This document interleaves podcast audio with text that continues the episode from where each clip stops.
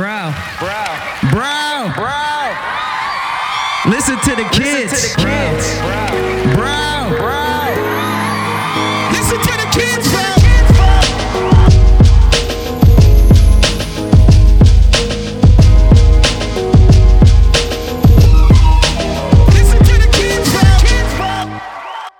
Welcome, welcome, welcome to the 36 Chambers of Fatherhood show. I am your host, Scoobavel, the Papa Dun Dada. Swinging over to my other co-host. I am S. Dot Hamilton, aka Old Head Wylin, doing the things I like to do for all the fathers worldwide. out skis, nigga.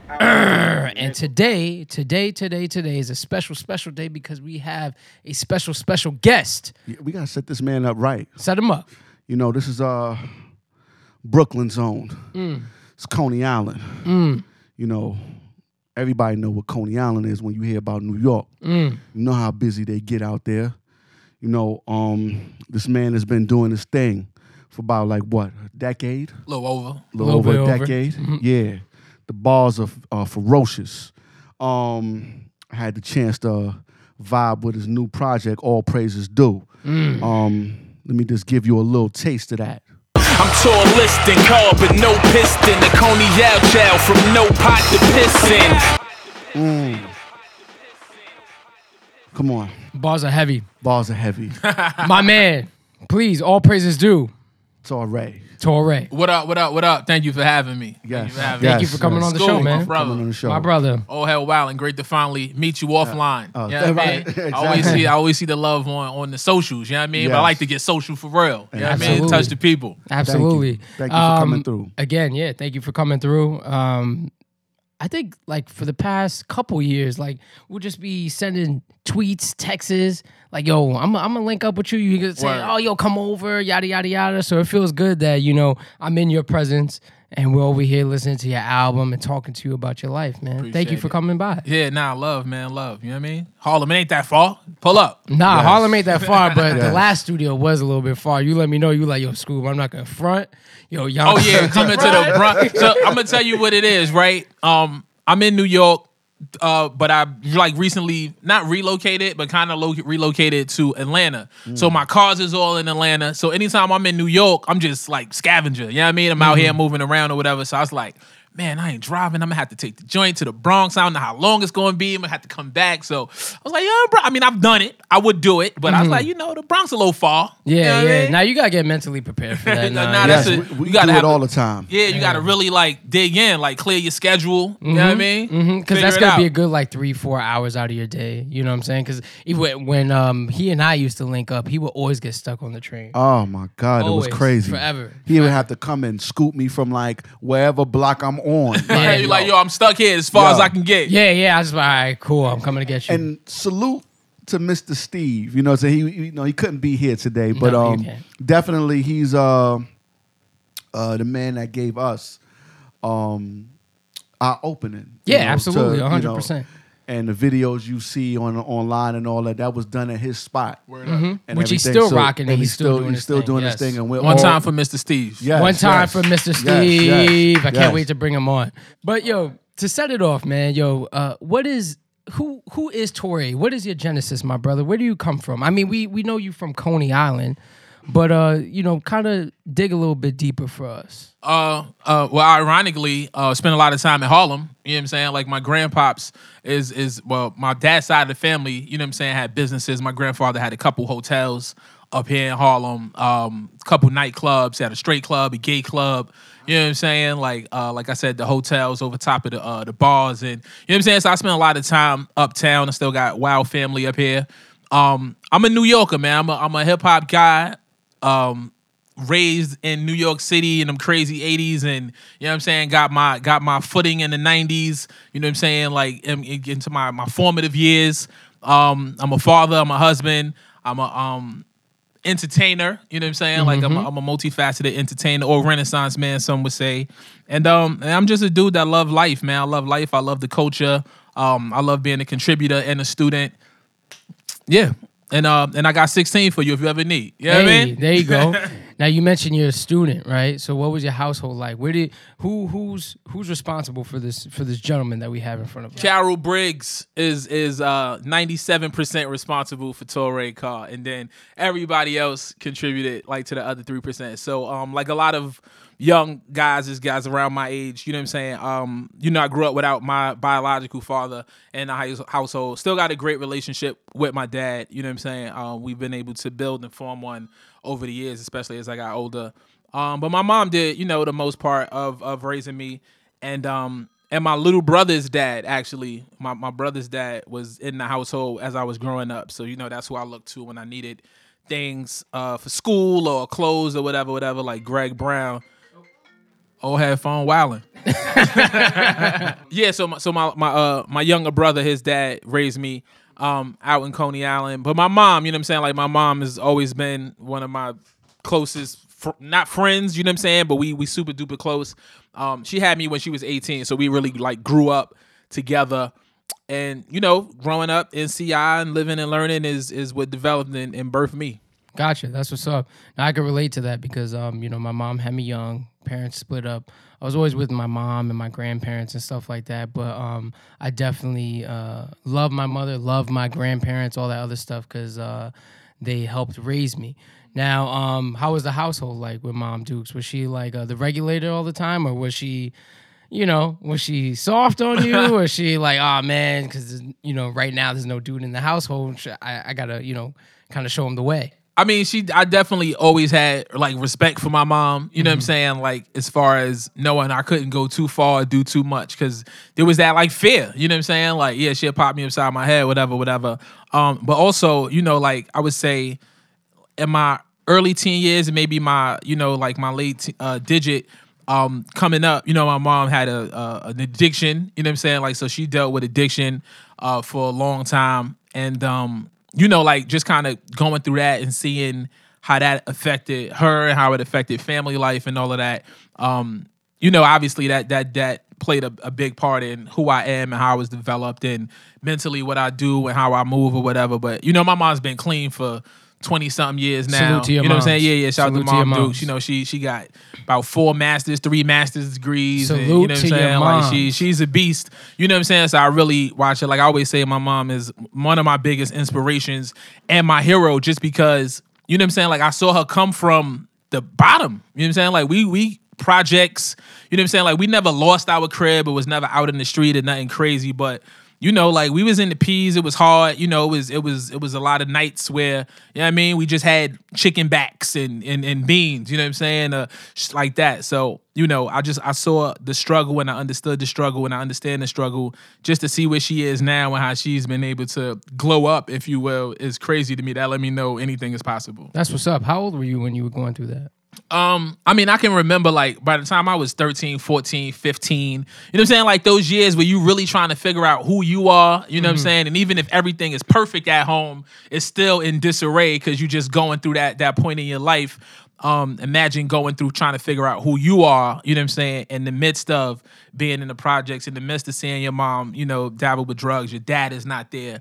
You know what I'm saying? So it's like a lot of that, a lot of that um had a lot to do with it. And then uh, I had a little brother. My brother, I had a my, my mom had a kid when I was nine. You know what I'm saying? So like around the time I was like 15, 16, 17, I was more or less like really taking care of my brother, trying to make sure he stayed out of harm's way.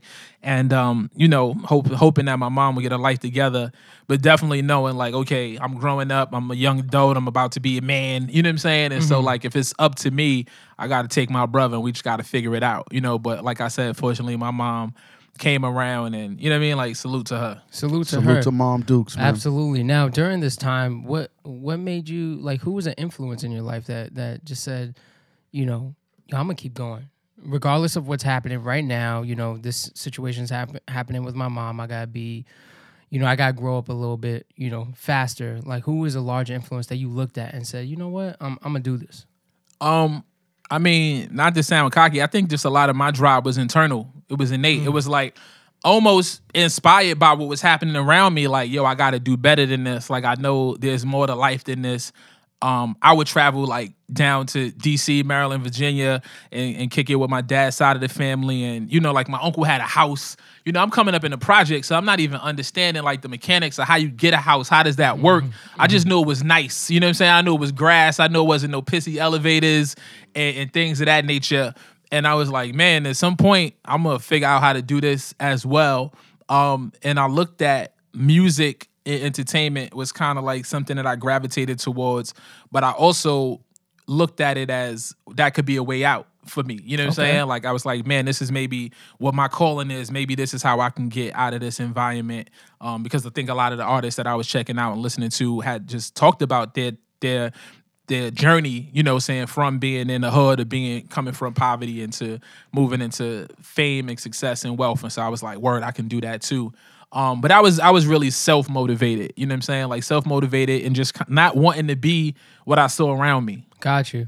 So, what age did you really get into hip hop as far as like writing your own rhymes? And did you have a little notebook at that time? Did Yeah, yeah, write- yeah, yeah, yeah. I still like anytime I can, I still write in the book. Um, I mean now it's like phone is just easier, it's convenient, you got it with you, but On your Yeah, Jersey- you know what I'm I, saying? I, wouldn't Jersey expect you to do paper. you know Yeah, what I'm but, saying? but I do write like a lot of my stuff, like my my day to day. Like Yeah. when I wake up, you know what I'm saying? I might make a juice or shake or something. Okay. I write out what I gotta do on paper. You know what I'm saying? You write it down in the real paper with a real pen and make it real. You know what I'm saying? And right. so um I still I'm still of that ilk. Like I still like to put things down on, on paper. Um, but I do write most of my rhymes in my phone just because I'm moving around and that's the easier way to do it. Um, what was your question, Scoob? No, my question was like, at, at what age did you Oh, say, right. all right, cool, like, all right, this is how I, I gotta break it down. I'm gonna start writing in my book and start rhyming. Shout to to Ralph McDaniels, you know what I'm saying? Like watching video music box as a kid, coming home from school, you know, seeing EPMD, seeing um Slick Rick, seeing Chuck D and and, and Flav and Public Enemy, and just being inspired by that. You know, I would say I was still in elementary school. You know what I'm saying? Like I can mm-hmm. remember being in shout out to everybody, PS 188, 188, Coney Island, what up? I can remember being in elementary school and, and writing rhymes, you know, so it, it definitely started very early on for me. All right, cool. So, what, at what point did you say, "Yo, I'm gonna take this a little seriously"? Like, uh, because it, it, it always starts out with writing the the rhymes in the book, you know, showing your friends, battling a few people in school in the neighborhood. But then, when did you say, "Yo, I'm gonna start recording music"? I mean, as far as like taking it serious, to be honest, I never saw myself doing anything else.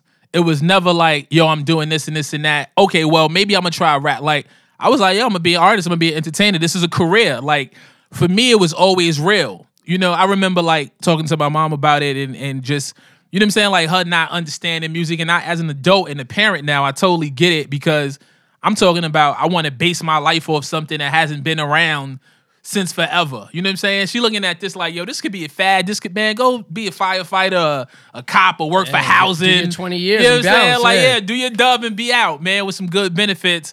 I was like, nah, like this is a real thing. And even um, even before I think the culture or the industry knew how big it could be, I just knew that it was gonna be my my ticket out. Um, so I I was started recording um in my early teens. You know what I'm saying? Like shout out to my first producer, Sil, out of Coney Island. You, you guys mentioned Mobb Deep. Um, Mobb Deep's first producer did the demo that got them signed to uh, 40 dope. from Broadway. that's dope. You know what I'm saying? And, and work with tons of others, Dallas Austin and Rowdy Records and all of that, man. So Sil was the first person who um, recorded me. I met him in Coney Island. Ironically, I had a job at McDonald's. I said, let me go get a job because I need to figure out how I'm gonna get into the studio. You know what I'm saying? I was like, I gotta pay for the studio time. So let me go get a job so I can work my way into getting to a studio. And um, he said, when he approached me, he was like, "Yo, every time I come through here, something dope about him is he would bring his mom for breakfast every Sunday." He said, "Yo, every time I come through here, you always working hard. You know what I'm saying? Whatever, whatever you you wiping the tables, you sweeping, you taking out the trash. I always see you every time I'm here. You got your headphones on, you be doing your thing." And um, he was like, "I want you to um work with my company as I get it off the ground." He was like, "You're a hard worker." I was like, "Well, what's your company? What you do?" He was like, "Yeah, I'm a music producer. I make music. I produce this, this, that." I was like, "Yo, I'm a rapper." He was like, "Oh, where are you a rapper? You got anything?" And it just so happened. Shout out to my man Bar. It just so happened that my man Bar figured out how to make beats on his Sega. what? He made beats on the Sega, and I rapped into the headphones at his crib just playing around. And this literally happened like a week before I met the dude Sil. And I was like, yo, I got this right here. And I played him, you know, was what was my demo. And from there, we start cutting records. That's that MTV music generator. You know what I'm saying? Flow, you know what I'm saying? Yeah, man. Like he figured out how to move the cubes and all that, and make beats like early. He was a, he was a genius. Shout out to my man Bar. So the first thing I ever ever recorded, you know, semi professional, was Bar recorded me on the Sega, and then Sil took me into his studio, which was also in his crib in the projects in Coney Island, and we started recording and cutting real songs. That's What- crazy. What, which projects are we talking now in Coney?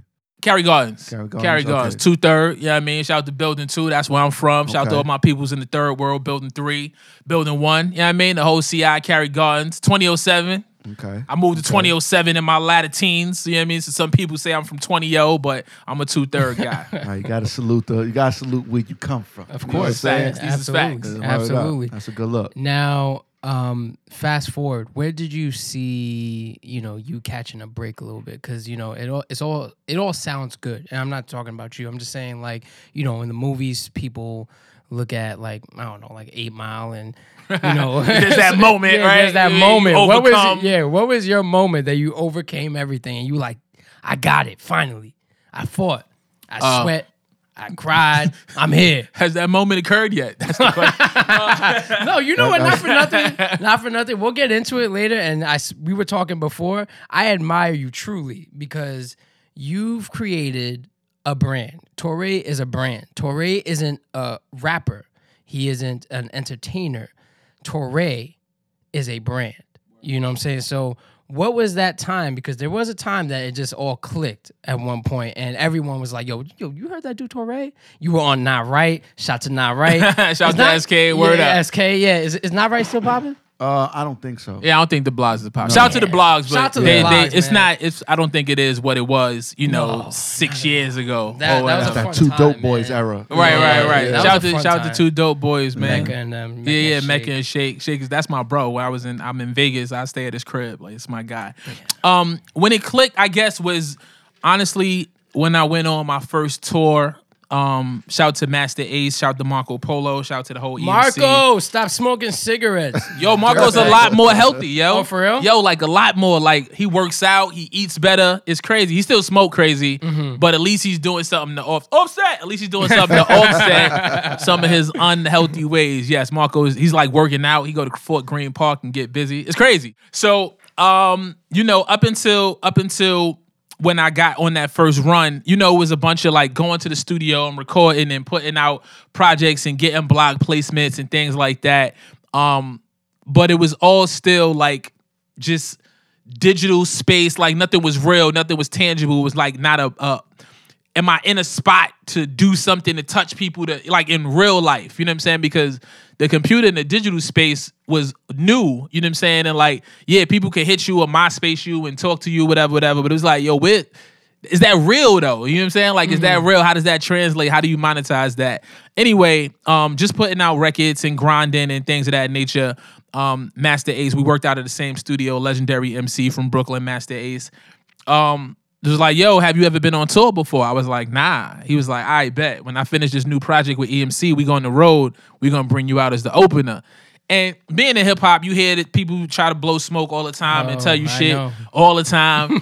um, but Ace was true to his word, man. When it was tour time, you know, he reached out and was like, yo, you ready? We about to go out and this and this and that. And they start sending the dates, and I was CC'd on emails. And I was like, oh shit, like it's really about to happen. And then I was like, oh, I ain't get my passport yet because I'd never been nowhere. You know what I mean? The furthest I was, you know what I mean?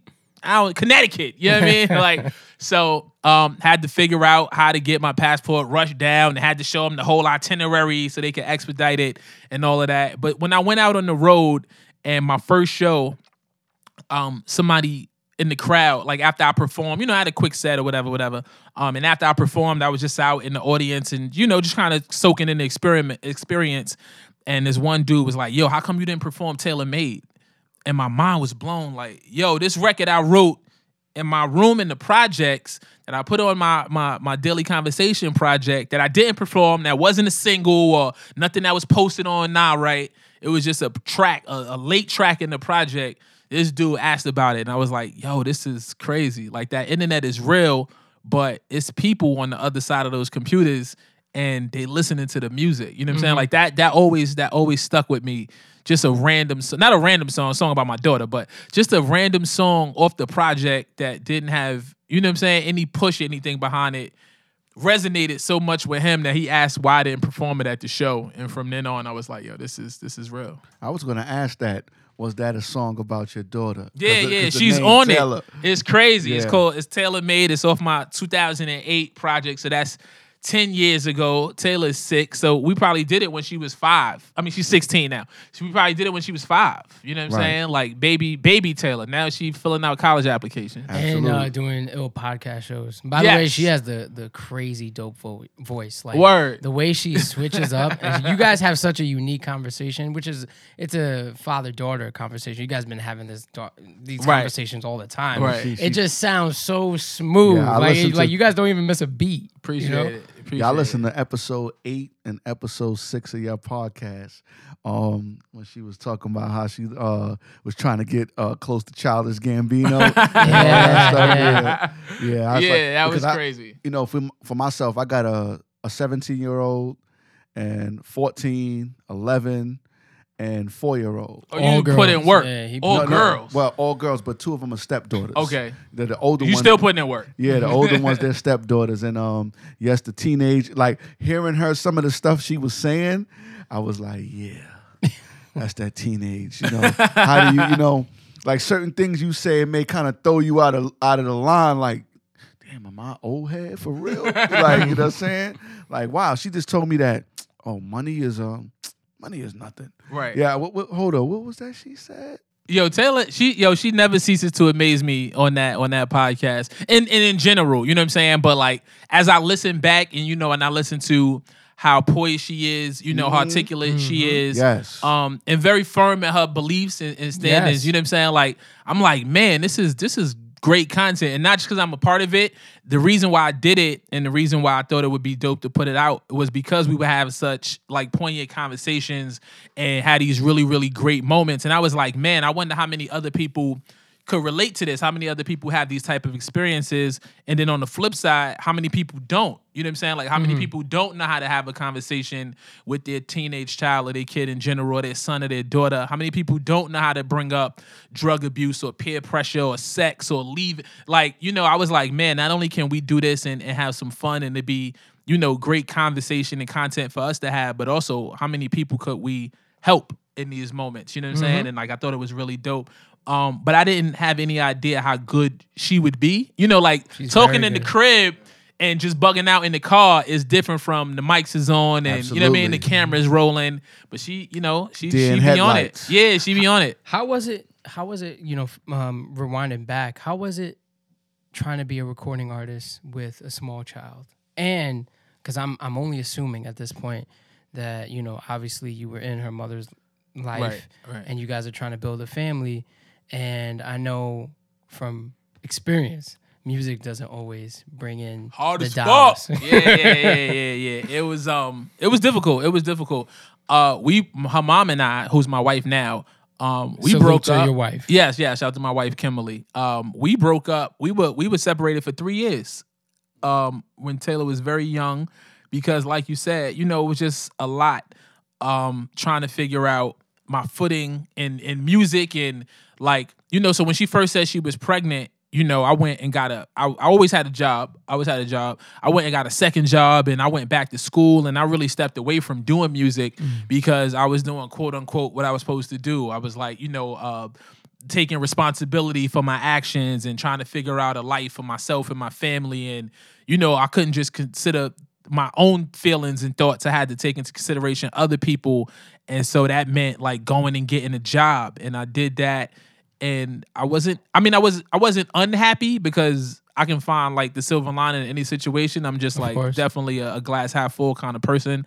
Um but with that said, there was a part of me that was like, man, I'm this is not what I want to do. This is not who I am. And if you're not happy in what you're doing, you can't make anybody else happy. You know what I'm saying? Like you can't live a facade and and feel like, you know, I'm gonna do what I need to do for my family, but leave yourself unfulfilled. Cause in some point it's gonna catch up to you. You know what I'm saying? So like for me, working the jobs and, and running around and grinding and trying to figure out what to do and be a better dad than my dad was and all these thoughts that was in my head. What I didn't realize was if you don't make yourself happy, you can't make anybody else happy.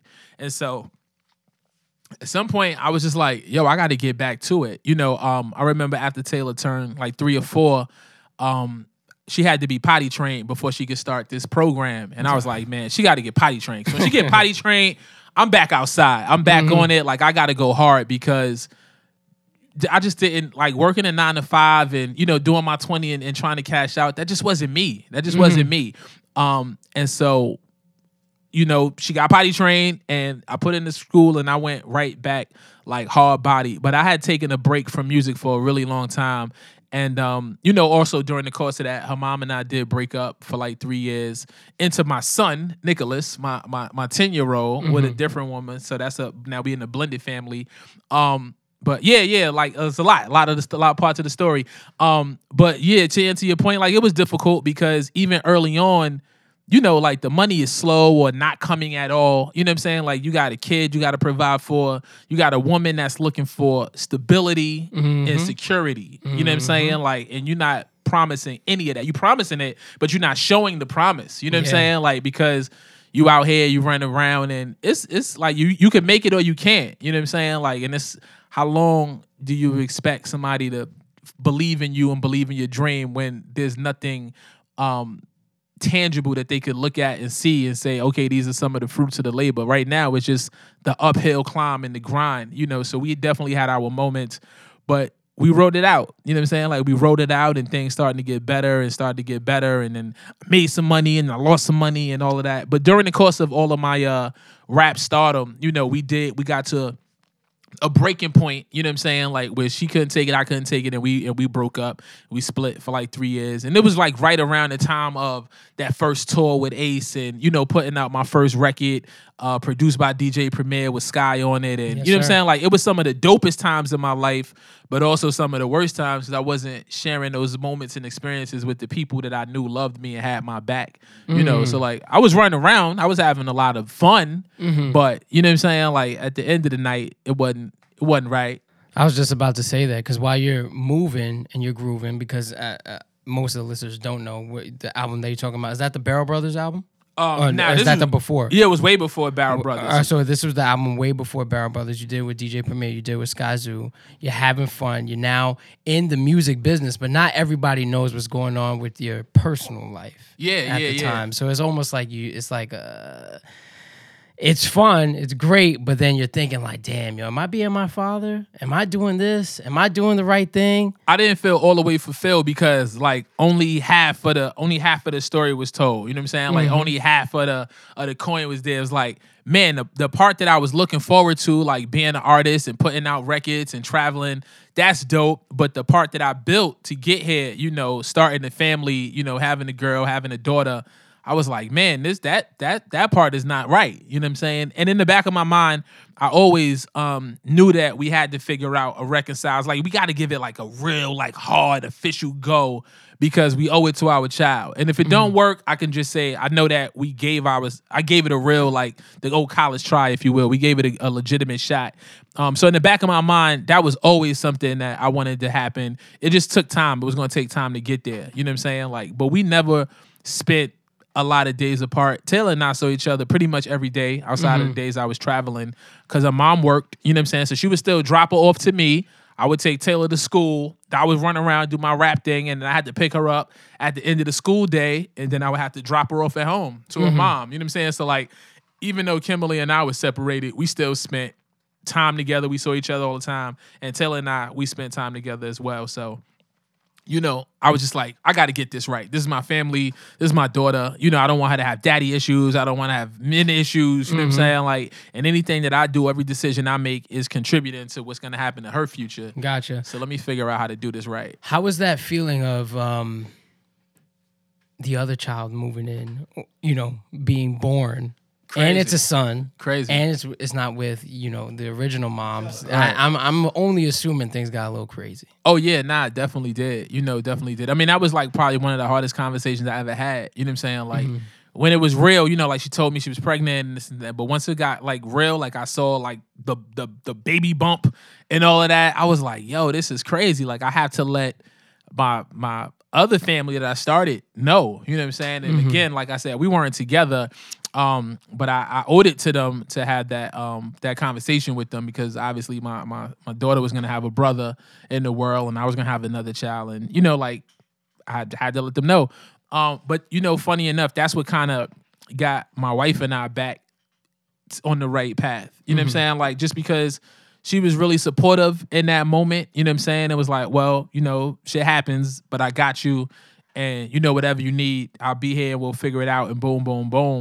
and shout to there, Kim. yeah, yeah. And then from there, I mean, Kim. not to say she ain't give me hell salute. in the midst course, of that, salute. but Yeah, yeah, yeah. you know what I'm saying? Like, just you know, like her resilience and you know what I'm saying? Like that's when I really was like, yo, she's down. Like she's down for me. Like no matter what, sleeping on the couch, sleeping on air mattress on the floor to, you know, just great as thousands of dollar king size bed we have now. She she been there. You know what I'm saying? Like she been there, like it was dead real. And so from there we started kicking it more and dating more and, and just moving back into um our relationship. And we got married shortly after that. That's You what's know up, man. Uh, salute to you. Congratulations on that. Oh, salute and, to um, you for sure. Uh, Taylor said uh, the F train go to Utica. She did. I said, I said, really? I said, She did. that, that, I said, when, when, when did that happen? She definitely said that. Like, what are you talking about? I ride that F train every day. And, and she rarely did. yeah, and I said, F train go to Utica. Since when? I was like, there is no Uh. off break. I was like, she must be, she must be talking about something else. you know what I'm she, saying? that, that, she ain't been on. She ain't been on a train five days Oh. of her life. Now salute to her because um she knew it, like when I was talking about the music and all of that stuff.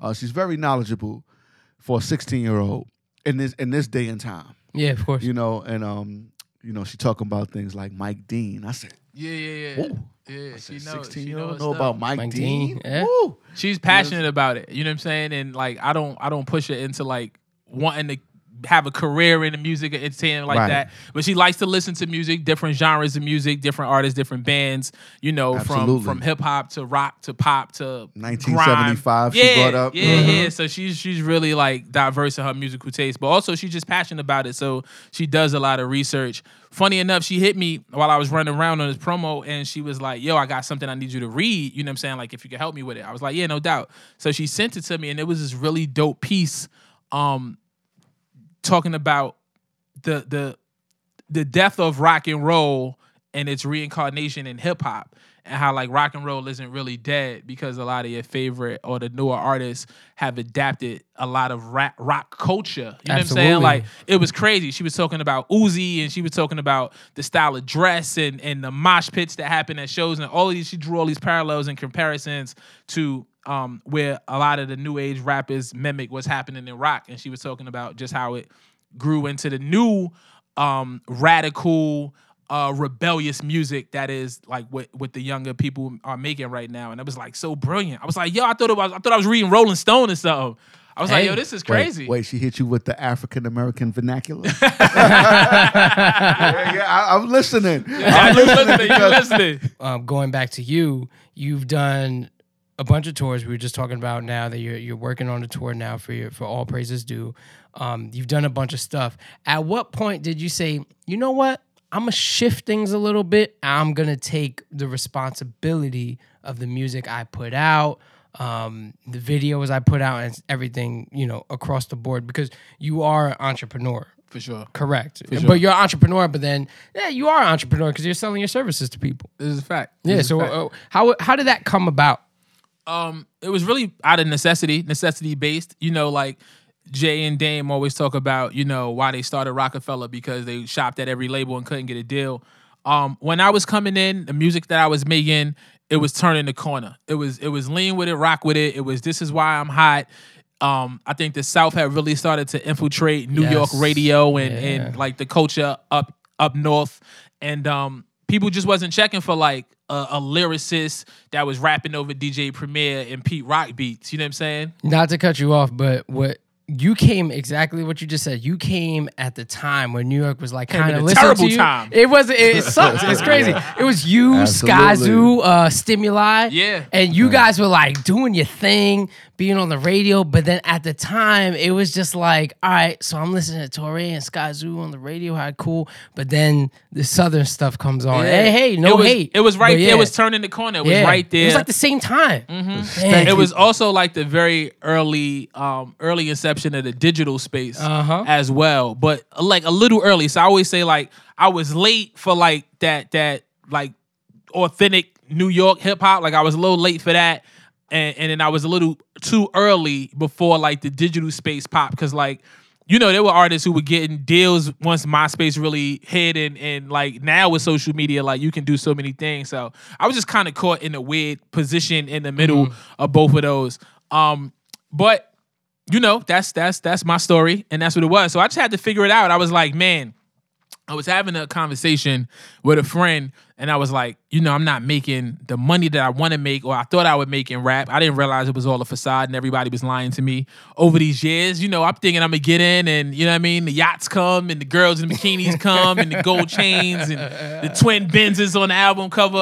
Um, not knowing that stuff went back after the photo was taken. Yeah. you know, but I, I learned rather quickly, and um, I was like, I had to figure out how to make the money that I need to make to sustain a good livelihood, um, but not throw away all the years that I've invested. You know what I'm saying? Like it really legitimately would have been like trying to start over because, like I said, there was nothing else I ever wanted to do. So it was tons of things I could have done. Like I'm I'm talented. I feel like I'm educated enough to do things. I'm a um, fast learner. You know, I get along well with people. I got all these amazing attributes modest, of course. Um, I had all these amazing attributes that would have lended themselves to doing a bunch of different things, but I never invested time or energy into anything other than making records. You know what I'm saying? And so I was like, if I do have to figure out how to make money, and if I do have to have some type of employment, if you will, it's got to be music business related. You know what I'm saying? And so, um, when I went to college, are you asked? I believe you asked off air. Off when air, I went to asked if you college, went to college. yeah, I um, Um, what college did you go to? I went to Kingsborough. Kingsborough. Okay. So that's why Okay. I, nah, nah, I really ain't go to college. No, I went to Kingsborough, um, and I took business administration. Okay. And um, I learned enough about what I needed to do to run a business because I knew that although I wanted to be an entertainer, I knew that the field was in the music business. And the music part I had figured out, but the business part is where I was like, I'm gonna have to know what to do with this money when I make it. I'm gonna have Right. to know how to, you know, make sure I don't get caught by the IRS and learn how to, you know what I'm saying? Like what to do with this money and what happens when I'm not on tour, what happens when I don't have an album out. So like for me, it was it was important to learn about business and marketing and just the aspects of what to do. Um, so I said all that to say because the sound was changing and the focus was changing and it was becoming way more difficult to get the attention of DJs and record labels just were, oh, you from New York? All right, cool. Next. You know what I'm saying? Like they wasn't even giving you a shot when it was when my draft class came in, if you will. Um, I was like, all right, so I gotta figure out how to put my own records out. You know, I gotta figure out how to do my own distribution. Okay, well, I would spend a lot of time in Fat Beats. I know that they got a company. There's a logo back here. Oh, word. So they they they press up vinyl. Okay, so we can press vinyl with them. And I was like, okay, well, there's iTunes and people can listen to music and buy music off the computer now. So let me figure out how to get distribution in that space. And I met my, my partner still to this day, Jim. Um, and we and, and he had uh, he had early on like one of the first people to have digital distribution with no middle person, like no Caroline, no Orchard, no none of that. You know what I'm saying? Like he was direct with all of the DSPs and he offered that same deal to me. You know what I'm saying? So like I, I was able to get digital distribution.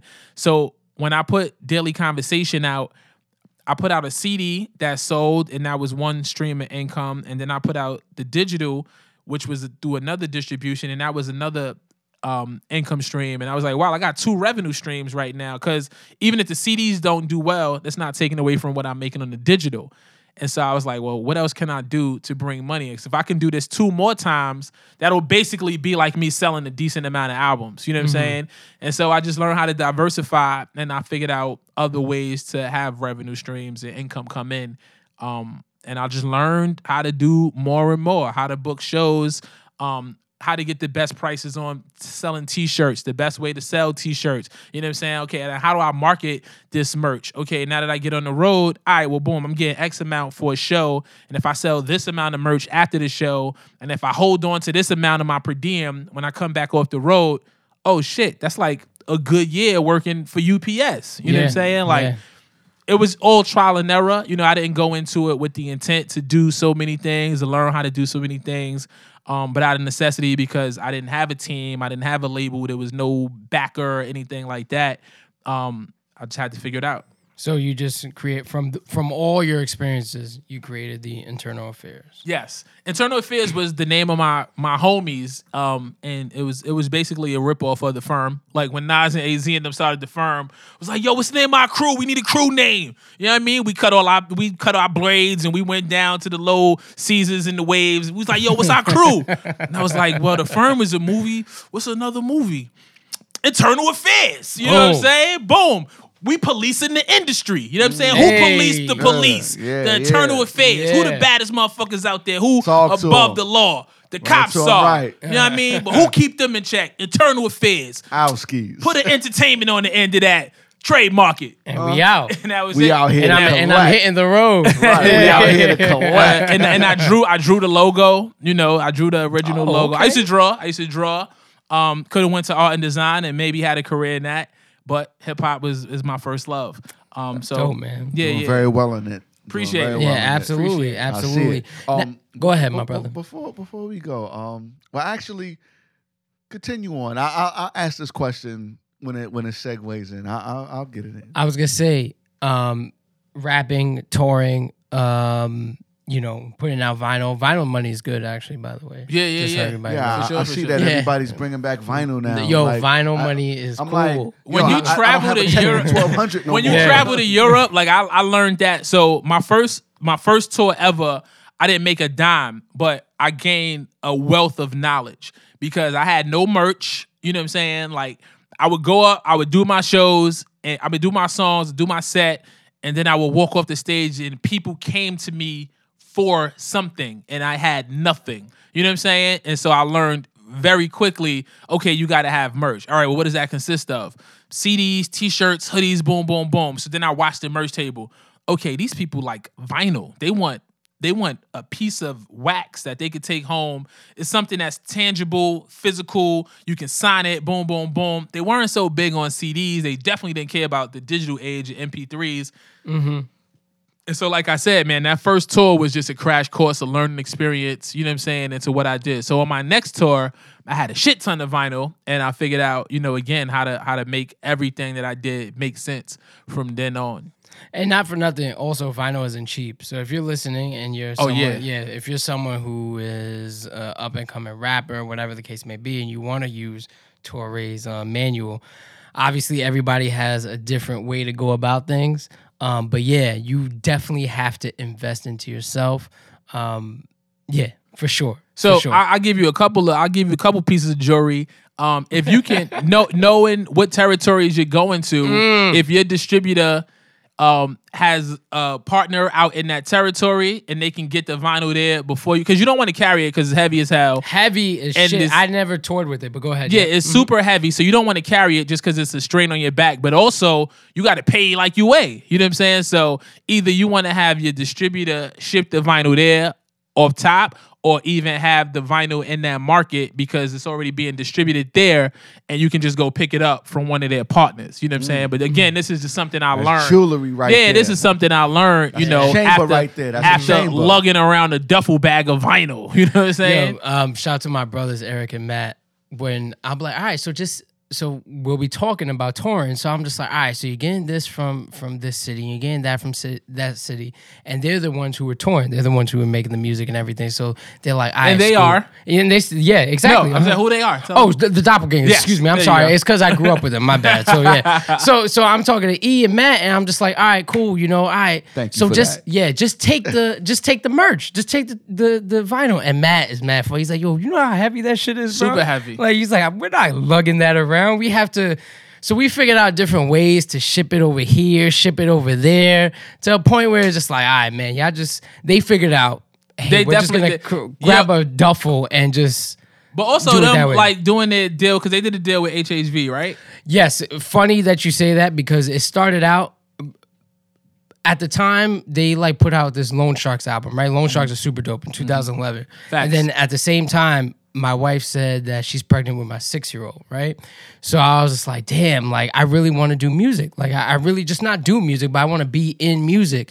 So I just started hitting a bunch of people up, um, start talking to different people. How do I approach, um, you know, people? Um, how do I approach promoters? I didn't know anything. So um, Karen, um, shout out to Karen. She's a mom now. I don't know how old her kid is, but um, Shout out to Karen. Shout out to Karen. So Karen goes, "Yo, um, stop sending me emails. like, yo, stop sending me emails. you guys you aren't right gonna come down. out. Yeah, she shut me down fast. So I was like, down. damn. So I'm just like, yo, I just gotta figure it out, figure it out. And then at the same time, I'm building a relationship with Ronald. Again, Ronald, shout out to Ronald. He also just had a child. Ronald was just like, yo, you guys are dope out here. Send me some CDs, so on and so forth. And Ronald was the one who put me onto vinyl.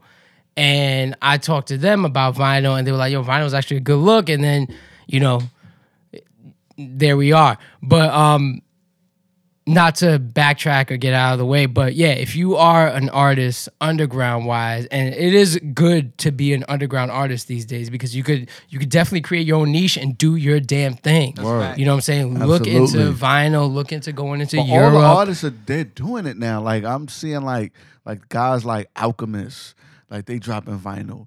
Uh, like Roc Marci, they dropping vinyl. That Like, shit- what? Yo, Yeah. cake. every bro. project, every every project, every album that I put out um, has come with a vinyl release. The only Has to. thing, yeah, the only thing I didn't put out on vinyl were a couple of EPs that I did um, off the record and Admission to Guilt. I didn't put those on vinyl.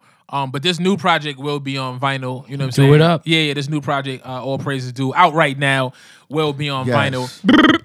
So, um, going back into the into your story, um, you're doing uh rap. No, you're no, no, no, Go no, ahead. no, no, because he mentioned all praises. No, no, no, no. I was gonna get into all praises too. I was gonna get all. wait, all right, do you do your wait, thing? Do your wait, thing. Wait, My word zero dark dirty, the block dirty.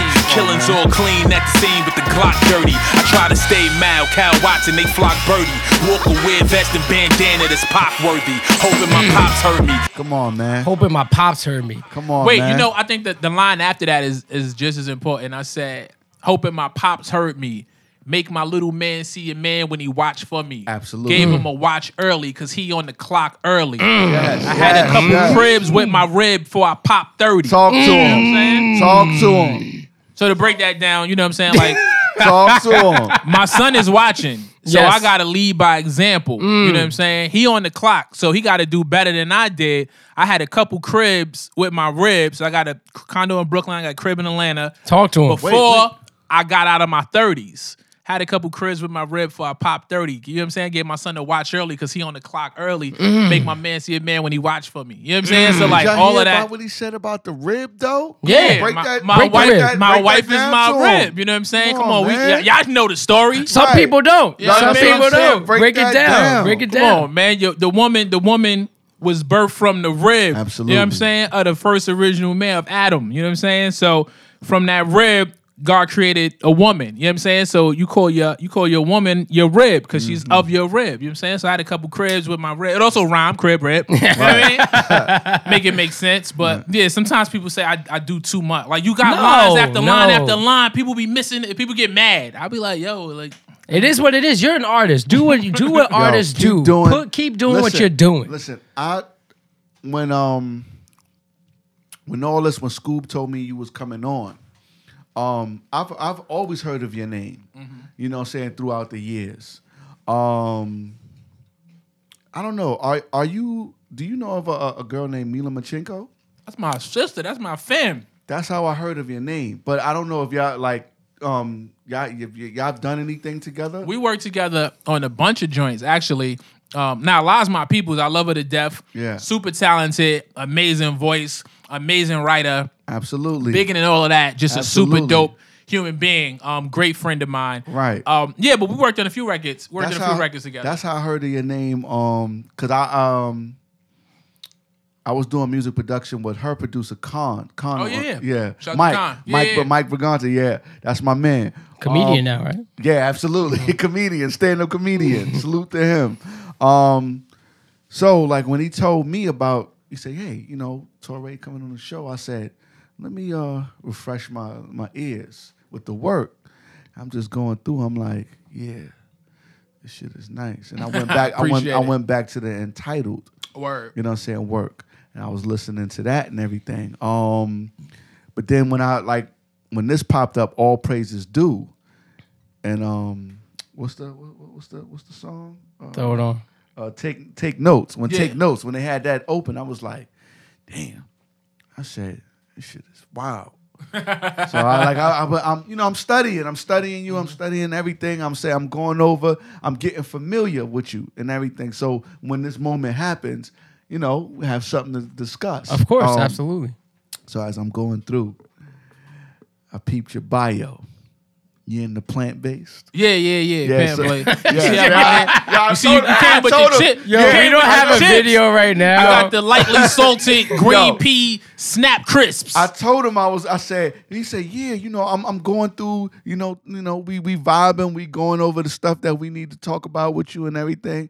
I said, "Yeah." I said, "I did." I said, "I did the knowledge on him." I said, "I see he's in the plant base." I said, "Um, now." He's like, "Oh, word, word."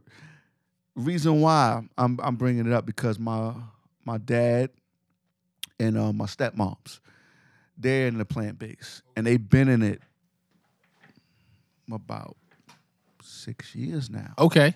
They OGs. They yeah, for They real. OGs with it Nah, now. nah, for real, for real. Like they are like all the way with it, and they, you know, my dad he shoot me gems on how to do it, but you know, I I I did it a little bit. My sister though, my sister get busy with it. She's been doing a lot of the stuff and everything, but I'm still trying to work my way in it. Shit, I gotta lose about 20 pounds before this this year is over. I'm trying to get into this blue suit, B. So yeah, word up, B. My wife, you know, she she said, "Yo, I want to see you in a blue suit." You know, like the some some, you know, I, I forgot the. I, it's nothing in here I can show you the blue, but um, I'm sure it's a very beautiful yeah, blue. it's a blue. It's almost like your your hat, but a little darker. Okay. you know what I'm saying. So she's like, "I want to see you in that. I want to. We want to go out in the town." So I'm like, "All right, I got the suit. There you go. It was from Zara. okay. I just Are happened Oh, to walk. shopping at Zara? Yo, he look- loves yo, using Zara no, as an example. Yeah, because I, one of our peoples, one of our peoples, you know, he, he cutting down his weight. Yeah. So I always make the joke. I'm like, yeah. I said, when you cut down, then you're gonna be a Zara model. You know, you can get shit from Zara. You know what I'm saying? Just so happened, I was at the Apple store, and Zara's right next to it. So I said, let me dip in there. You know, just take a peek, whatever. They had the blue suit. So that flavor in yeah, there. they had the blue suit. it's And- my time. Right, and they had my they had my size. I tried it on. I got it. It's a little snug. Moving forward, so I said, "Damn, I gotta I gotta adjust." Now, mo- now my point. Are you still heavy into plant based? Yeah, yeah, yeah. Nah, my diet is is totally plant based. Um, a little over two years now. I've been I've been. People say vegan. Um, I don't say vegan because I still wear. le- I learned that from Styles P, who's Right. also got a plant based diet. Shout to Big- him. Yeah, Right. yeah, my big Shout homie son Styles. Styles P. He said, "Yeah, I don't say I'm vegan to it because I still wear leather." You know what I'm saying? So, I was like, "Okay, word." You know what I'm saying? Like, so my whole entire lifestyle isn't isn't vegan, but my diet is plant based. So I don't eat any meat or any animal products or byproducts uh, from animal.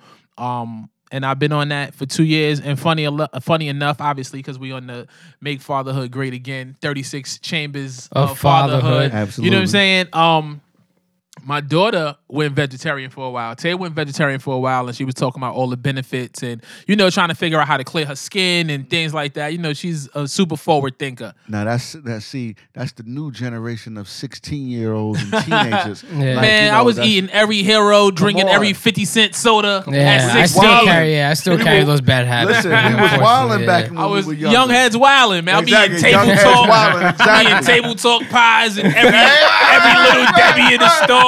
Table talk. At Talk to 16. him. Talk Oh, man. but but she started you know she was she was very focused and adamant about you know being vegetarian for this moment and um i just listened to her man i take a lot of cues from both of my kids Anyway, long story short, in 2015, I was at a album listening session, and it was regular rap album. You know, Hennessy, weed, smoking in the air, pizza and chicken. The what I fun mean? times. It was Yeah. great times, right? Yeah, of course. And and I'm eating this this chicken wing, right? And I bit into it, and I was really turned off by it, like super turned off. And I don't know if it was in the back of my mind what Taylor was talking about, or if I just didn't enjoy the taste, or it wasn't made right. But I was whatever the the reasoning was, I was really turned off by eating this piece of chicken, and I was like, yo, I'm good on chicken for a minute. You know what I'm saying? Like I'm good on chicken, and I'm good on turkey for a minute. Mm. So one thing about myself is I like to challenge myself. You know what I'm mm. saying? Like in various different ways. I like to challenge myself, see how much I could endure, how much I could take. So that happened in September of 2015. So I said, yo, I'm gonna go the rest of the year,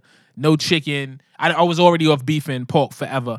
Um, but I was like, yo, no chicken, no turkey, no nothing. I'm going pescatarian, what they call pescatarian, mm. just eating fish my fish of choice was salmon. You know what I'm saying? Like I enjoy salmon. Um, and one thing about me is I'm not a super picky eater, so I can literally eat the same thing eight days in a row and not be stressed out about it.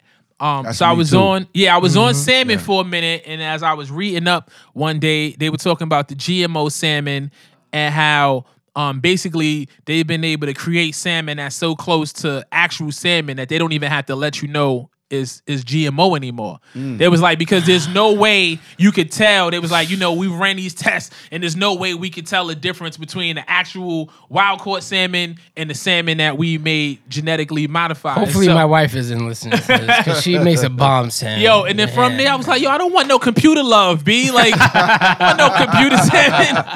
that's, a, that's good. That's Yeah, good so you know, one. I went I went from the end of 2015. Like once I made it through Thanksgiving and Christmas, which you know is a big deal in black household.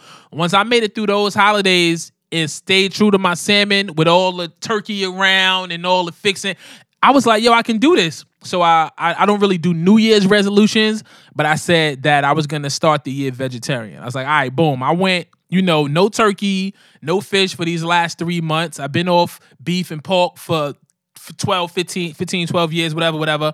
Um, I'm gonna go vegetarian to start 2016. And I went vegetarian. I felt good, and you know what I'm saying. Then I started doing the knowledge. I was like, "Well, what is vegan? I don't really know what that is. I hear it. How close is it to vegetarian? What's the difference?" And then I started kind of doing the knowledge on veganism. And by May, I had gone vegan of 2016, okay. and that's it. I've That's been, it. I've been Yeah, or plant-based. plant based. Yeah, I've been plant Plant-based. based There goes. since O- then. o- oil or water Oil or water. When you cook. when I'm cooking. Uh, I mean, sometimes I might do a little uh extra virgin olive oil, but a lot of stuff is I use. Yeah, I just use water as my base. Yeah, yeah. See that? See that? That's that plant based talk. Nah, See, yeah, yeah, right. I Yeah, can't do that. I, I- can't do that. my I've no, tried. I've Certain done it. things I do- I've done it. Uh, I've the, the, water. the, uh, yeah, yeah, certain things I do the Wait, what wait, is wait it. EVOO, but for the most part, yeah, You like tried what- uh, uh, black bean spaghetti. nah, Black bean spaghetti. You gotta send me that link. Black bean spaghetti is for yeah, real. that sound lit. Yeah, that nah, sounds that very sound, good. That sound actually, lit. not. Yeah, that sound sound- lit. That sounds that's good. Um, hold on. Let me let me let me throw this at. Uh, what's the other one? Um, uh, what, what's what's meatless? Um, come on. What's the, the right right pause pause. my bad my bad my bad. Like, excuse, um, excuse my vernacular. like a my African American vernacular. You know what I'm saying? um, the beast. What is it? The beast burger. Oh yeah, they got the Beast Burger. They got How the you like- Ultimate Burger. Yeah, how you like um, that? The the incredible no the what is it the Incredible Burger. What's that? What's that? Because I, I'm I'm I don't know. I'm not sure. It's all plant made. Um, that burger is really, really close to. I, I haven't had it. It's very close to. Um, it's basically to try to convert meat eaters. Try that burger, and they really can't tell the difference because the taste they say are derived from this chemical mixing with that chemical that creates this taste. So they figured out a way to create that taste in a in a meatless burger. Um, I haven't had it. What I'm really trying to do, honestly, is even move away from. So for the last two years that I've been vegan, I'm like beginner stage vegan. So I'm still looking for stuff that tastes like, you know what I'm saying, the stuff that I'm used to eating. You know what I'm saying? It's like I found a vegan pizza. Oh, this is dope. But it's still like bread and you know what I'm saying? Like there's a cheese alternative, but it's still like bread and sauce and stuff like that. So what I'm really trying to do is not eat processed food moving forward. You know what I'm saying? Mm. Like nothing that come out of pack. Like I really want to go raw vegan is what they call it. I really want to try to go raw pause. Um I've done I've done it I've done it for months at a time, but I really want to like really transform into that. You know what I'm saying? And transition into just like being a raw vegan because um, you know, there's like Gardein and different companies that make like the like I like I eat a lot of the um I do the spelt pasta pasta with the meatless crumble. I do the meatless meatball and all that. Okay, I did that. Super good, tasty. You know what I'm saying? Very reminiscent to what you would love if you had spaghetti and meatballs back in the days. Oh, speaking of that, I'm sorry to cut you off, but uh, what I did was um, because he mentioned it, I got uh the meatless uh, uh sausage joint. Pause on that. You know what Yeah. I'm saying? You Yeah, know what I'm saying? Pause on that. The pause game would never, never go go Not for me, I'm no sorry. way. Nah, sorry. I'm never gonna be that And, mature. I, and I'm okay with gays. I'm fine. yeah, I'm, I'm secure in my I- manhood. Yeah, I'm secure but in my pause man. is funny. though. Pause, pause is funny. I don't care what anybody Like, says. I'm just- sorry. You can't let the the sentence just keep going. no, gotta- yeah, and I'm gonna keep saying pause. Acknowledge what you said, fam. Exactly. You know Who what I'm saying? cares? So I got that right, and um, I made some pasta, and I cut cut it up, threw it in the pasta. Kennedy, um, Kennedy is my four year old daughter. Word. And- Shout out to Kennedy. Yeah. Shout out to Kennedy. Uh, uh, and- Two Kennedys. And, act- yeah, actually, because his um his son, my three year old his three-year-old son name is. Shout out to Kennedy, Kennedy, too. Kennedy. Kennedy Kennedy, Square. Kennedy, Kennedy, Yeah. yeah, Kennedy and Square. um, she's known as I call her. Everybody know her as Kenny on the beats. You know what I'm saying? Um, so what I did was I cut that uh, sausage up. Right? Damn, that shit sounds so crazy. so I cut it up, put it in the pasta, made it, and I I didn't tell my wife at first. I said I want to see what happened. So, um, I watched everybody eat it. Now, the only thing was Kennedy was like she noticed that it was spicy because you know with those type of like you know meatless things they Yeah. added a Like lot black bean things, burger and stuff like that, yeah, and all yeah. that, Mhm. and she was like, "It's good, but it's spicy." So then I told my wife, I said, "You know what? Um, this is not the sausage joint. I, I hit you with the the meatless joint." She was like, "Okay." Now my older daughters tore that shit up. My 17 year old tore that shit up. They was like, "Oh, this shit is good." Now, you know, because I don't want to spend so much time on this. Uh, I think that um, are you you in the gym? Cause I I, I think Yeah, the yeah, gym yeah. hard body. I remember I was gonna say on. Instagram because the, the last I've I've seen you I've seen you many of times through passing. Right. Um, I spoke about the Marco Polo birthday. Um, there was a time where we did uh shout out to Flud Watches. Yeah. Doug and Mel, we're gonna do a dinner soon. Um, we did a watch for a mixtape that you had. Yeah, that Just was to- flavor. I did a watch. Be Yo, he did a watch Respect with what a I'm out here with doing. a mixtape, just so we're clear. Oh, and, and, and at the time, Uh. Flud watches didn't come with just a watch. You had a watch. You had Multiple bands. You had multiple bands, and it came in a box. Torae came up with his own bread, his own design, and said, "This is what I want for a watch." Flud was doing um, different licensing at the time. Torae was one of the first people to do licensing at the time because, um, you know, not to go in, far into that, but I remember um, I was talking with my father. And at the time, he was working with Slaughterhouse, and we did a Slaughterhouse watch. Slaughterhouse, as much as Joe Budden and all these other guys, you know, they were into their craft. Nobody took the detail and the respect of their project the way this man Torae did. He did a mixtape uh, release party. Yeah. The the watches and he sold he sold everything. He had the money up front. That's that he Kingsborough said, College. yeah, I mean, yeah, he said he had the money up front. That's that Kingsborough College. And, business and, and we're gonna huh? have Mel on the show soon and Doug on the show soon. But he had the money up front, and he said, "This is what I want to do. Here's the the design." And Gary put it on. Get shot to Gary. That's my guy. Gary put it on. They did they did everything, and your man had the money up front, and he said, "I don't have any more because that shit was so dope." Yeah, yeah, we did that. we did the uh, heart failure 2011 heart failure mixtape, and I was just thinking of different ways. You know what I'm saying? Like Flud was a, a super popping brand, and you know what I'm saying? Mm-hmm. Shout like it was Flud, it was Those a lifestyle fun thing. times in life. Man, I love I love Doug and Mel. Man, big big shout out to both of those guys. And Gary, shout out to Gary. for sure, for sure. I, I just knew Mel and Doug. No, no, Those- yeah, yeah, those yeah, absolutely. You was in the office. so Yeah, you I was there. Yeah, yeah, yeah. But um, yeah, man. Shout out to my brother Bova, who's still on the team. Um, we sat down and he designed the watch, and I gave my input. And it was dope. It was dope. Brandon Like, Bofa, right? Did- Brandon Bofa Brandon Santiago. Bofa. Yeah, yes, yeah, yes, yeah, yeah, yeah. Full names out Yeah, here. my bad, my bad. I'm Um, sorry. I'm and we Shout out to did. Oh, had Wylin, by the way. yeah, yeah. and we did um and we did the heart failure watch. I was something something I'm very proud of. Uh, but I still talk about to this day. Like, yo, we did a watch. That's crazy. That's insane. That's crazy. Yo, you know how many artists I can, that I've spoken to? I did a I well, I I didn't do it, but we sat down I, and um I uh did a project with John Wall Word. for um his sneaker release, right? Word. And not even John Wall, and I know he's a millionaire. I know he's a basketball player and all this other stuff. Not even him had the enough attention to detail. I'm gonna do it this way. I'm gonna do it that way. Torae came through and showed us how it was done. From there, just so you know, from there, yes, we did other projects at that time, but from there, you know, they ventured out to Disney and NBA and all this other cool stuff. But um, I wanted to say that the reason why I brought it up is because I saw you a few times, but you cut out, you cut off in weight. Like you, you slim down. You look at slim now. Shouts to you. And on I need Instagram, to drop twenty. I've been running around. I've been running around eating. You know what I mean? That's, I You normally run around eating this, the plant yeah, snacks. I wouldn't be eating harvest snaps at this hour. You know what I'm saying? But I didn't eat all day, just running around. Then I looked up and I was like, "Yo, you gotta have something." Mm-hmm. So I was like, "Can I go to Seasoned Vegan real quick?" And I have enough time. It's uptown. Anytime I make a trip uptown, I make a I make my way up to Steve Seasoned Vegan. I was like, "Man, I ain't gonna have time," so I just grabbed some of these. But yes, to your point, But yo, you cut down on weight. So you did the vegan thing. You cut down on weight. What, what's your schedule? Let's what's your, what's your regimen like? Because also what people don't know and what I did not mention yet is that not only are you uh, an artist, right?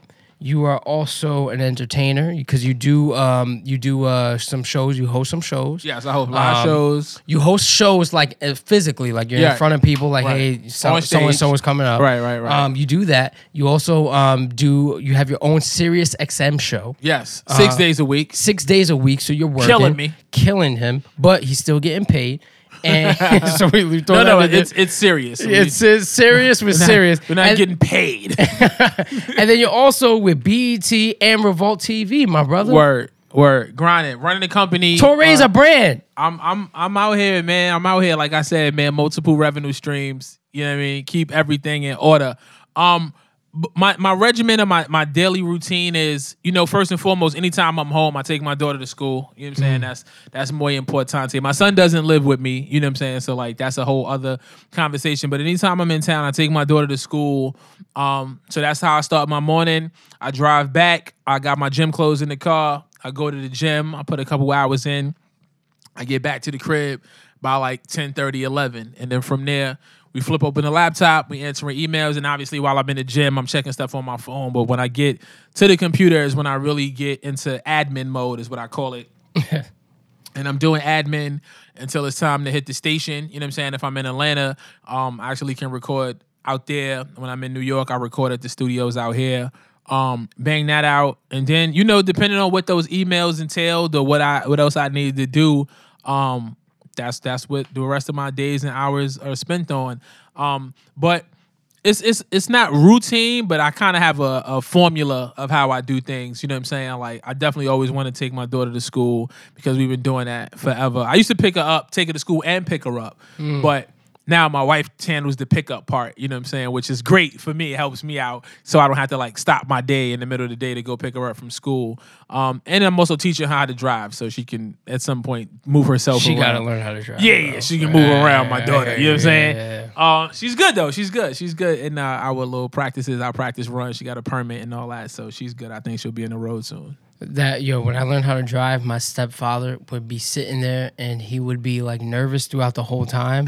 And he would make me nervous and he'll be like yo come on adam like you gotta you gotta merge on. You gotta you gotta put your blinkers on. You gotta do this. I hated when he was in the car bro. Yo, are you that type of are you that type of oh okay That's good. one thing about me. So another thing people don't know about shout out to me my stepdad by the way. is um, before I was it before or after the bank. I worked at the bank first.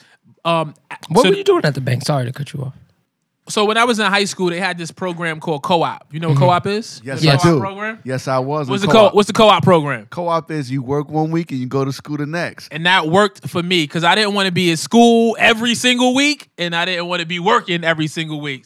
how did uh co-op affect you You know, I was always a good student, but like that was around the time also my home life was crazy. and so I definitely like kind of strayed away from my studies. And so um I looked up and it was my senior year high school. I didn't have enough what would have been my senior year high school. I didn't have enough credits to graduate and I'm bugging because I'm like, yo, I can't drop out and I can't get a GED. That's just not, you know what I'm saying? Like no knock that nobody has done it. I was like, yo, that's just not my thing. Like I always just equated that with with not finishing out something that you should started. And so I went to the co-op um, teacher and I begged her. I was like, Miss Combs, please, like, let me in the program. She's like, Nah, you don't got the grades, you don't got the attendance, blah blah blah. I was like, No, I know that. I was like, but I'm an excellent student when I apply myself. And if I don't get into this program, I don't know if I'm a graduate because like I'm just not like I got a lot going on. Like I need this. And she took a risk and she took a chance on me and she was like, All right, I'm gonna let you in and you gotta get straight A's or you out. And I was like, I can do that, no problem. And she let me in. In my high school wasn't A's, it was M's, but M's, but uh, Mastery of Excellence. But um, the equivalent of what an A was. And um, she let me in the program, and I kept my my word. I kept my end of the bargain, and I excelled in the program. Um, and my job at, in co-op was, was I was like, why did I start talking about co-op? I worked at Independence Savings Bank um, as a messenger. So basically, this is really before like computer internet super heavy. You know what I'm saying? Where you still had to take um actual files with you. You know what I'm saying? Like certain things they wasn't trying to fax and nothing like that. So you had to run around with files. You had your little satchel with all the stuff in it. You know what I'm saying? Um and so that was my job. I was a messenger for the bank. I would take stuff, you know what I'm saying, from bank to bank, all the chase, I mean all the uh, independent savings banks across the city. When I graduated from high school, I did so well at the bank that they offered me a job. They offered me a position. And technically, I didn't graduate because it was still one test that I needed to take. Which test to- was that? Um, one of the like uh The GR, the um, I'm about to say GRPs. Uh, not GRPs. Um, It was like RC, a- RCT. Yeah, yeah, RCT. yeah. It was RC, exactly. It was Uh, RCT. I couldn't even yeah, remember. yeah. It was an RCT. My guidance counselor told me I took it. I told my guidance counselor I never took it. He said, "No, you gotta you pat you gotta pass the score on it." And I knew I didn't take it. And then when it's time to graduate, they was like, "Yeah, you didn't take this RCT." So. I had to wait six because you know they don't get them tests, but like every six months or something like that. So I had to wait six months. So basically, I was finished my school credits, but I couldn't technically walk or graduate because I didn't take that test. Anyway, That the happened to me too. word that we had mad parallels. Yeah, Um, happened to me too. But in the meantime, the bank offered me a job, a full time job in the records department. So I was an 18 year old kid working at a bank, making a decent salary with no vices. I had no kids. I ain't smoke. I ain't drink. All I did was buy fitted hats and sneakers. That's all I did with my bank money. Um, but yeah, co-op co-op saved me because I don't think you know I don't know if I would have been as focused as I needed to be when I was in, or if I had not gotten into that program, that helped me graduate high school. So I worked at the bank. So then after I finally took my test and passed, I was full time, a full time employee at the bank. Like I said, young dude making decent money for a kid from the projects with no real expenses. You know what I'm saying? Um, and I stayed at the bank for a number of years, and then I started to look into the Department of Education, what was the Board of Education at the time, Department of Education, um, as a paraprofessional. You know what I'm saying? Like, so I was like, man, you know, the the reason I did that though was because, of course, what's my backbone? What's my story? What's the what's the what's the common thread? Music. I was like, yo, if I got the weekends off, I got the summers off, I got the mm-hmm. holidays off, that gives me mad time to do music. You know what I'm saying? Like, cause I'm working at this bank and it's dope and I'm making money, but I don't really got the time like I want to. I'm getting off at five, six o'clock. I gotta work a lot. I'm like, nah, this is whack. I'm gonna work at the Board of Ed. you know what I'm saying? Cause I'm way more flexible. And really, the attractive thing was having the summers off. Cause I was like, yo, I'm gonna just bang out one summer, get busy, and get a deal. Um, and so I, I transitioned from the bank into into the Department of Education where I stayed for a number of years. Did you make it as a paraprof- um, paraprofessional? Yeah, I was almost a teacher. was- like I'm glad I got out of it. Who was your kid? Yeah, I had I had a, I had a couple of one to one. I had this one kid called the Fridge, mad D, like 400 pounds. Um, wasn't verbal though, and he was highly motivated by food. So he'd debo his way through the whole, leave out the classroom. Nobody could stop him. They grabbing his leg. He'd make his way to the cafeteria and start taking people food like crazy. And um, that was my first. He got me my job because I started as a sub And when they figured out I could handle the fridge, that was all they needed. There was nobody else that could handle the fridge, man. And and that's how he got me my job. Um, Shout to the fridge. Shout to Well, the shout fridge, to the man. I hope, I hope You're him and his family. Yeah, I hope him and his family are doing well. Um, but I realized that you can't dabble into the music business. You got to be fully submerged in it. If you're not giving it your all, it's not going to give you its all. And so I went to the administration, and you know, like I said, people knew I, I rapped, and the group that I was in at the time, like that 12 inch, had come out. You know what I'm saying? So like they were seeing and hearing things. And I told to the principal, and I was like, "Yo, can I take a sabbatical?" And she was like, "I can give you like a medical leave of absence for a year, and you hmm. can come back and get your job if things don't work out." And so they gave me that. They gave me a whole year off, and I said, "Here we go." I said, "Yo, I got a year, not a summer, not weekends, not Christmas break. I got a whole year. Let's see what I can do in a year." And in that year, I did the 12 inch with Skyzoo and DJ Premier. It was just a, it wasn't an album. It was an A and B side. We Salute did that. Skyzoo. Shout out to my mm-hmm. brother Sky. He's gonna be a father soon. Top se- now you got he- Miles. Oh, Miles almost a year. Yeah, yeah, bad. crazy. Um, and um, you know, I, I we put we put out one of the top selling vinyls of that year with that 12 inch with DJ Premier.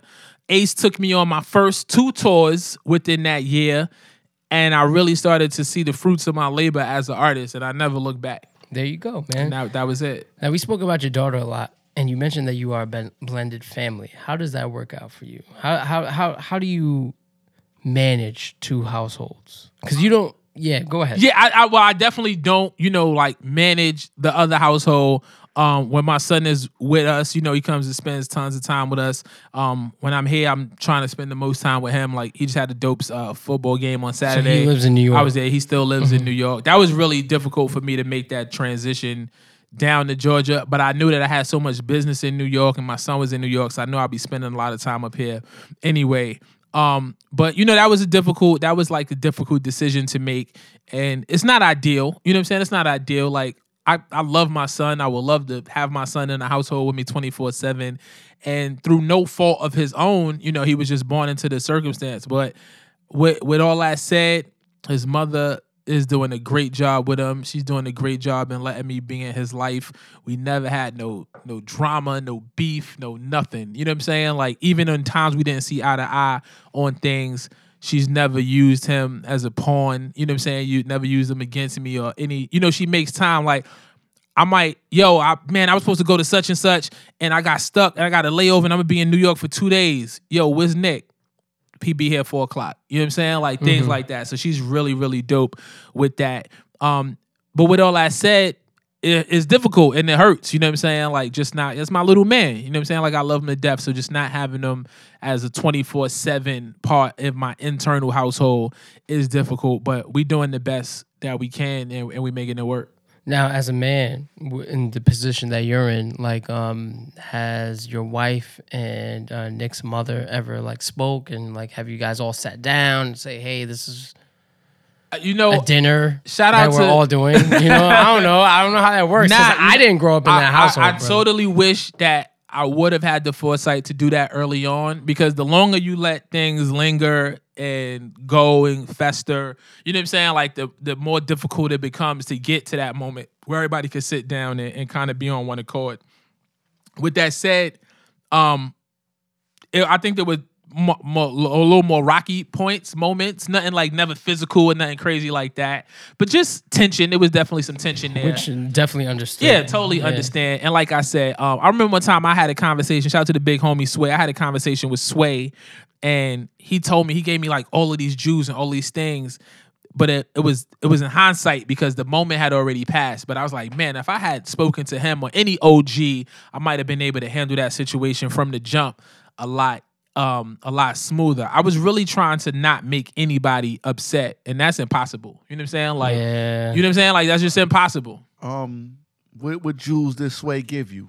I mean, you know, just like yo, sit them down, have them talk, kind of set like you gotta you gotta dictate the way their relationship is gonna be. Even if they don't have the foresight to see when or why, you gotta you because you the common thread. So you sit down with them both. You say, "Yo, this is my wife. Yo, this is my son's mother. Yo, he's gonna be here in her house in her care. Respect that. Yo, you can't snap and beef with her because we have a child together. We're not together anymore. Respect that." So he gave me like all of these jewels that I could have implemented. You know, had it had it happen at the right time. But I was really treading lightly. I didn't want to upset home. I didn't want to upset my my son's mother and be in the courts and you like I was really like it was new to me. I had never dealt with it before and I didn't know how to deal with it. And like I said, I didn't have any OG guidance to kind of give me any any um insight on what I should do.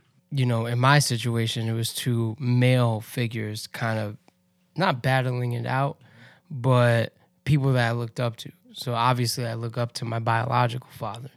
And then, um, you know, my stepfather, you know, it took time for me to warm up to him, but at the same time, I also looked up to him. I still look up to both of them, right? But till this day, I cannot think of a time that they both acknowledged each other and was just like, yo, look at this dude that we created. You know what I'm saying? You know what's because it's it, they can't. I don't know, but they're not in that situation. I'm 30 years old, so Right. obviously they're not. Yeah, yeah.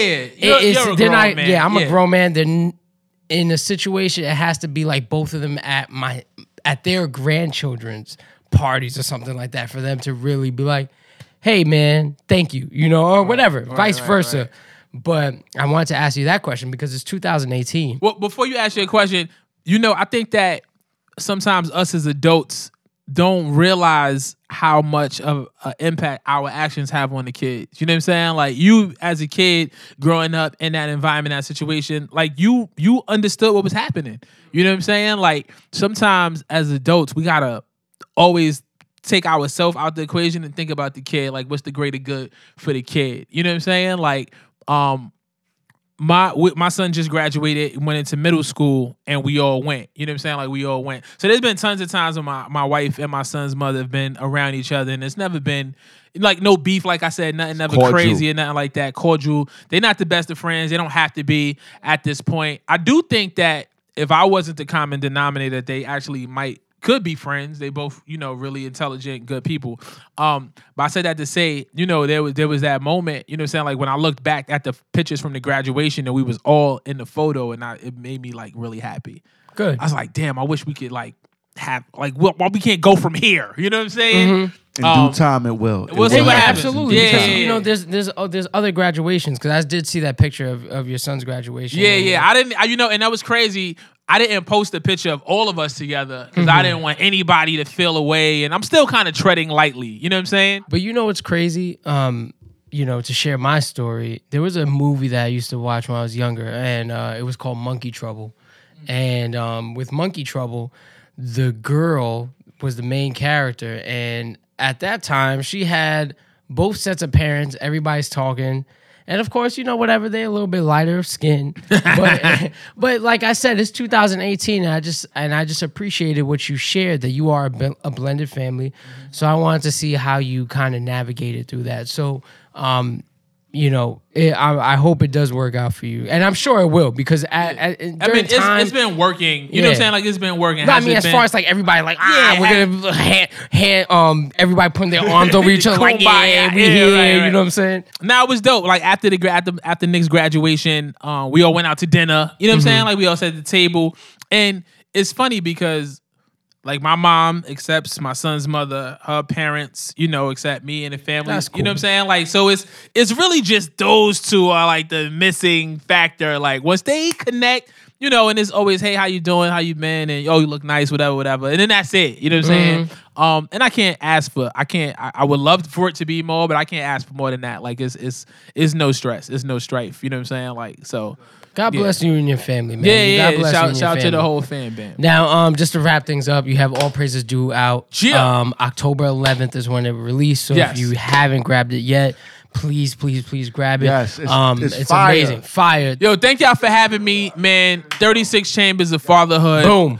Amazing what y'all doing, amazing platform. Thank you. Keep doing what y'all doing and, and giving us a platform. And like the hat say, man, we gonna make fatherhood great again. Thank you. Bring it right We're to the out, forefront. man. Thank you. We're out. All praise due out there right now. Get All Praises Due, download it, buy it, uh, grab a sweater and salmon What else? What other colors are Uh, out there? It was also fuchsia, Fuchsia. rose, Rose. and yeah, and salmon. Those were the three colors. Fuchsia, rose, and Wait, salmon. wait, wait. All praises due. Sweater. Wait a minute. Drop that, and we out. OJ and Ciroc, that's my shit, bruh. Bet we gon' get some.